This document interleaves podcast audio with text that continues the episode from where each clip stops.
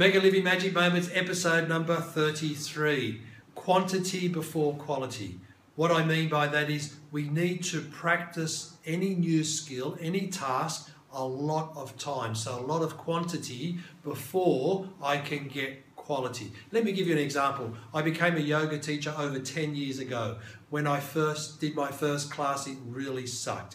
Then I practiced over a few weeks. I was practicing five classes a day, five days a week.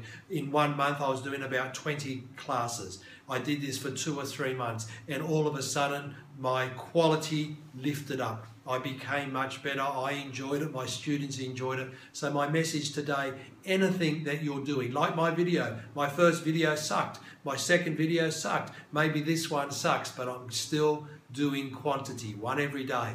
Practice, practice, practice. High five. Talk to you next time. Bye for now.